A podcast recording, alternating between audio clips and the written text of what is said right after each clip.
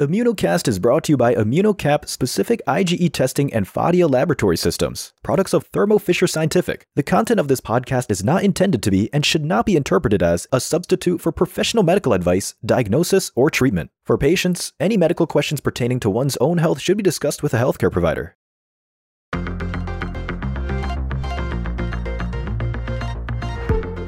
I'm Gary Falsitano, a licensed PA with over 11 years' experience in allergy and immunology. And I'm Luke Lemons with over five years of experience writing for healthcare providers and educating on allergies. You're listening to Immunocast, your source for medically and scientifically backed allergy insights. Today, we got a really interesting episode for you. We're doing a fireside chat around symptom threshold. This is the first fireside chat episode that we've done, and to give our listeners a little bit of background on what that means, with Immunocast, we've divided a lot of our episodes into four different buckets, and Fireside Chat is one of them. And any episode you see with Fireside Chat in the title means Gary and I are going to be talking about a very specific part of allergies. And we're going to just give a little more detail. It's not going to be as clinical as a curbside consult episode that you, you may have seen. So today we're going to be talking about the symptom threshold when it comes to allergies. Yeah, so I, you know, I've been doing a lot of thinking about the symptom threshold and how it sometimes I think is either not thought about or you know, partially misunderstood by clinicians, and also how understanding it can really help improve patients' understanding of their disease and how to manage it. And with allergy season coming on soon, it's a good concept to understand when you see patients and when they're coming into your clinic. And if you're a patient listening to this episode, this is just a good bit of knowledge that will help you stay more informed as you experience allergies throughout the year. Exactly. And and hopefully once we, you know, finish this discussion, clinicians may want to even share this episode with their patients to better help them understand. Yeah. So let's get into it. Why don't we start first with how one becomes allergic? Because I think that's where the story starts with symptom threshold. Sure. So, I mean, we know allergies are, are kind of an atypical response to something that we really shouldn't be responding to, right? So, uh, you know, uh, whether it be a, an environmental allergen, a pollen, or a food, but it requires sensitization first, right? So we actually have to be exposed to to an allergen. The body, you know, uh, sees that allergen as an invader and obviously produces antibodies. In this case, we're talking about IgE antibodies, the ones that are consistent with, you know, type one hypersensitivity reactions. And this sensitization, Gary, it, can it happen? You know, can I be sensitized to something one week and then the next week become allergic, or what's the time scale on that? I know it's different for food and respiratory, but can you explain a little more about that? Yeah, so I think you know it's one of the things that I, I think is a little bit complex in that we can certainly develop sensitizations at any time during the lifespan. And those sensitizations may or may not cause clinical reactivity, depending on our levels of tolerance to those, you know, specific antigens or allergens. So when someone says that it's a bad allergy season and they're really shown out with runny nose, sneezing, itchy eyes, it may be because there's a lot of pollen, but you were mentioning when we were talking before uh, recording this episode something called a, cumulative threshold, and that's what allergies are cumulative threshold disease, right? Yeah, exactly. So cumulative threshold disease really, you know, it, it, it's it's to think about it simply, it's not just one sensitization necessarily, right, or one allergy sense, uh, necessarily that causes your symptoms. Now, it may, you can certainly just be, you know, have a have an allergy to say birch tree pollen, have a really bad birch tree pollen season and have pretty severe symptoms. But most people aren't like that, right? We know that around 80% of people who are allergic are allergic to more than one thing. And those different allergies add up. And that's where we get that cumulative threshold disease or cumulative threshold concept from. In the best way that I like to understand this, this concept of the symptom threshold for allergies is having an empty glass. And you have on the side a bunch of other allergens and you you know you put a, a, shot of pollen in a splash of dog dander and then maybe like a little bit of dust mites and all of a sudden the glass is overflowing. And that overflowing is when we see symptoms. And knowing that how can somebody prevent their glass from overflowing yeah, so that that that's I, I think a great visualization, Luke. So if we think about that instead of a glass, let's think of it as a maybe a, a, a, almost a sun tea container, maybe with a spigot at the bottom, right? Everybody can kind of visualize that. If we can pour off a little bit of that allergen exposure from the bottom, we can keep it from overflowing. So, minimizing exposure to the no- things we know we're sensitized to. And again, not putting someone in a bubble, right? We typically, especially when we're talking about environmental allergens, can be really hard to just eliminate them completely. But if we reduce exposure and limit our, our exposure to some of those things that we know we're allergic to, we can keep that glass from overflowing.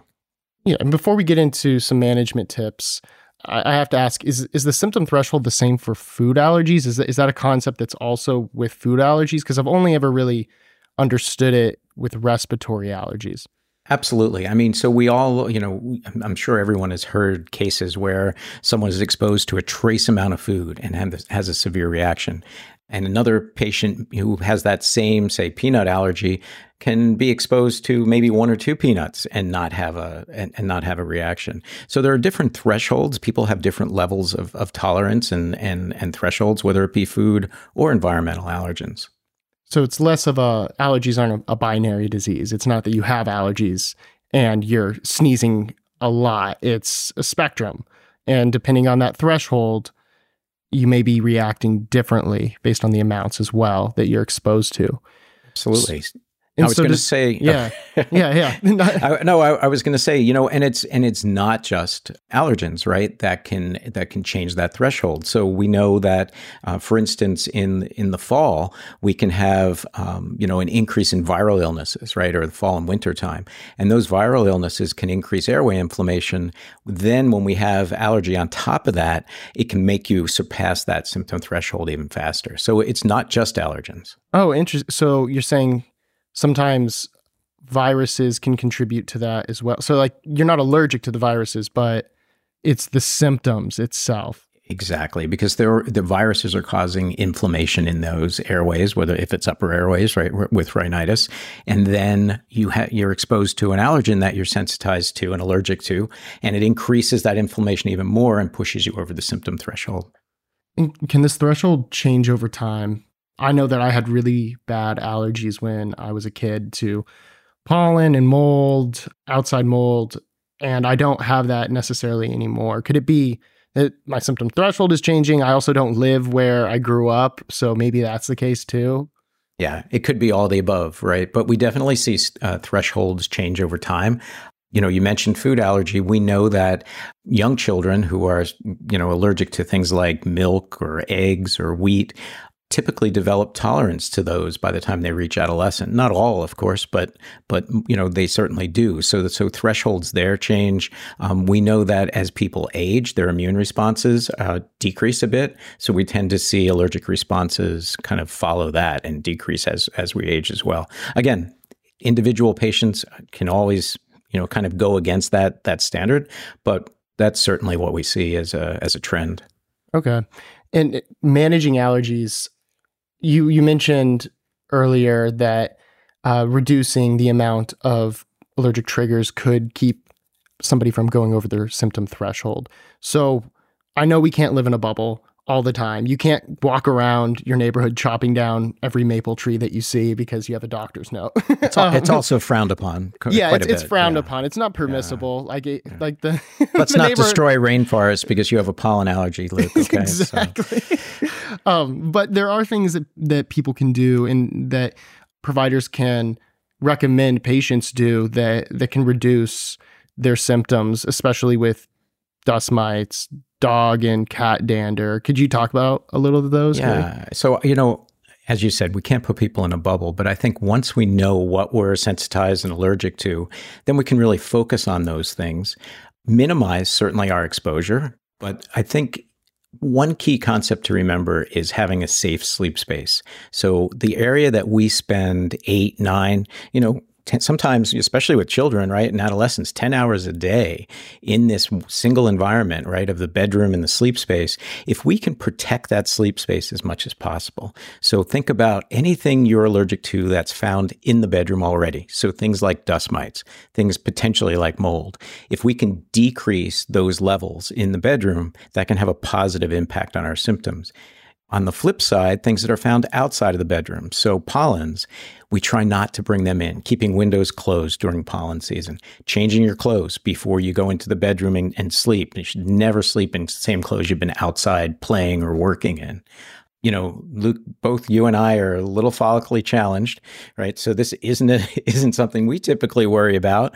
But if you think about it, if you have a full head of hair um, and you're outside working, playing, that pollen will will attach to that hair, and then you just put it right in your pillow and sleep with it. So it's important to shower, make sure you get rid of that pollen before you spend time in that sleep space. Yeah, it's the one benefit of losing my hair earlier in life is that I don't have to worry about bringing pollen into my bedroom. that and you've really increased your swimming speed. So yeah, yeah, know. I can uh, yeah I'm, I can run really fast now, aerodynamic. so when a patient comes in and they have really bad allergies because let's say it's spring allergy season and over the counter medicine isn't working or they're struggling to go about their day what is something that you recommend being a provider yourself, or what have you done in the past to help these patients? Yeah. I, so, you know, I think one of the things we forget about, right, is that almost all the allergy medications, whether it be inhaled nasal steroids, whether it be the non sedating antihistamines, they're all over the counter now. So, you know, more than likely patients have tried these. And if they're coming to the office looking for assistance, they've probably already tried this. Now, we certainly, you know, can can help them making sure they're taking the correct medications and and utilizing them appropriately. But we, they really need more insight into their disease and finding out number one, is it allergy or not? I'm sure we'll do an entire episode on non-allergic versus allergic rhinitis. But, you know, even with allergic asthma, and we'll do another episode on allergic asthma, but knowing w- if the symptoms we're having, right, are actually caused by allergic triggers or not is really important. So phenotyping them first, allergic versus non allergic. And then when they're allergic, telling them exactly what they can focus on. Because I think for too long we've said, oh, you know, there's a bunch of things that you might be allergic to based upon the season, based upon what you're telling me. And when we tell them all of that, they, they really don't have anywhere to focus on.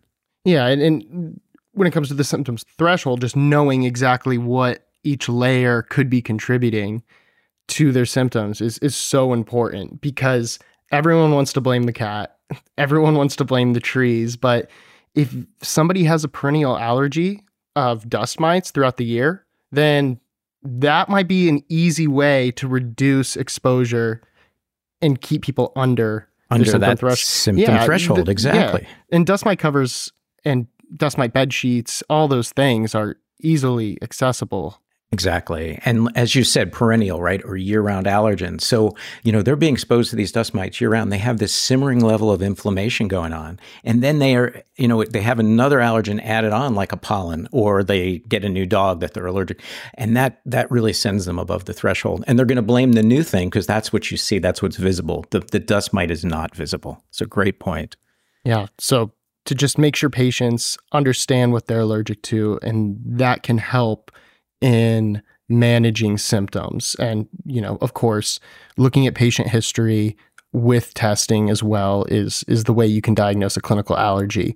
That's exactly right, right? We can't diagnose an allergy based upon testing alone or history alone. And you just reminded me of, of a really important thing. So, you know, as clinicians, I think, uh, especially ones that haven't utilized testing in the past, we tend to think that a good history, right, a really good structured history can tell us what someone's allergic to.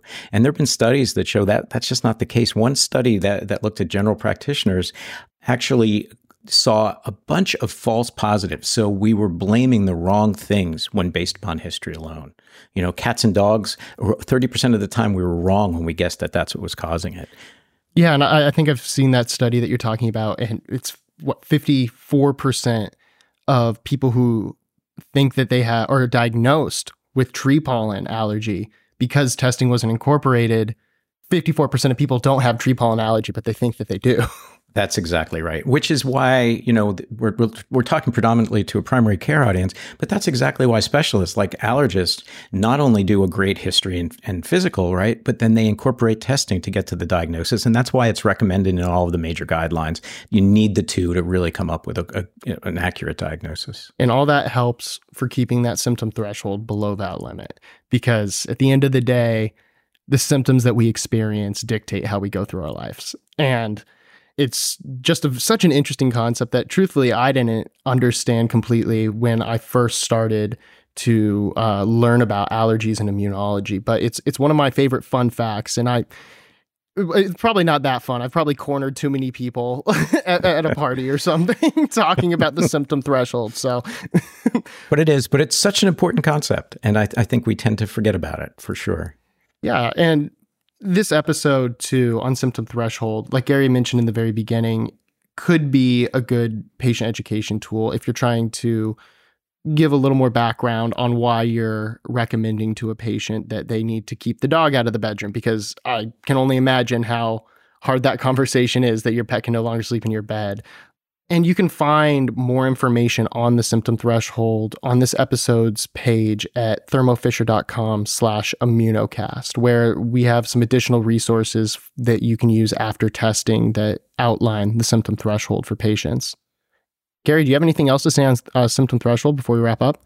No, I think just always keeping in mind that it's not always the obvious, uh, you know, allergic trigger that's causing the symptoms or causing a more severe form of the symptoms. You know, keeping in mind that it is a threshold disease, and we need to really explore all the things that could be leading to that increased threshold or exceeding that threshold. Perfect. Well, Thanks for listening to Immunocast. And again, don't forget to go to thermofisher.com slash immunocast for additional resources on symptom threshold. We'll see you next time. Bye. Immunocast is brought to you by ImmunoCap specific IgE testing and Phadia laboratory systems, products of Thermo Fisher Scientific. For more information on allergies and specific IgE testing, please visit thermofisher.com/immunocast. Specific IgE testing is an aid to healthcare providers in the diagnosis of allergy and cannot alone diagnose a clinical allergy. Clinical history alongside specific IgE testing is needed to diagnose a clinical allergy. The content of this podcast is not intended to be and should not be interpreted as or substitute professional medical advice, diagnosis, or treatment. Any medical questions pertaining to one's own health should be discussed with a healthcare provider.